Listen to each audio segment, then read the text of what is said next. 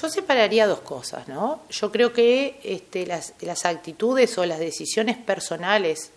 eh, y que obviamente eh,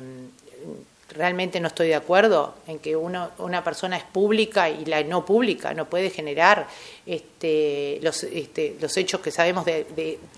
que son de conocimiento público. Este, eh, tenés que, o sea, tenés que ser aún más cuidadosos con tus formas de actuar y de ser, más allá de que realmente este, no tiene justificativo ninguno si estamos hablando del caso, por ejemplo, del senador Penadez, ¿no? Eh, su comportamiento, eh, ni por ser político, ni por ser un ciudadano común, no hay derecho a hacer estas cosas que se le están imputando. Eh, bueno, que luego también a, nivel de justicia este, sabremos el alcance que tuvo esto. Eh, eso es repudiable, obviamente, por cualquier ciudadano y no va más allá de los partidos políticos, ¿no? Son formas de comportamiento de las personas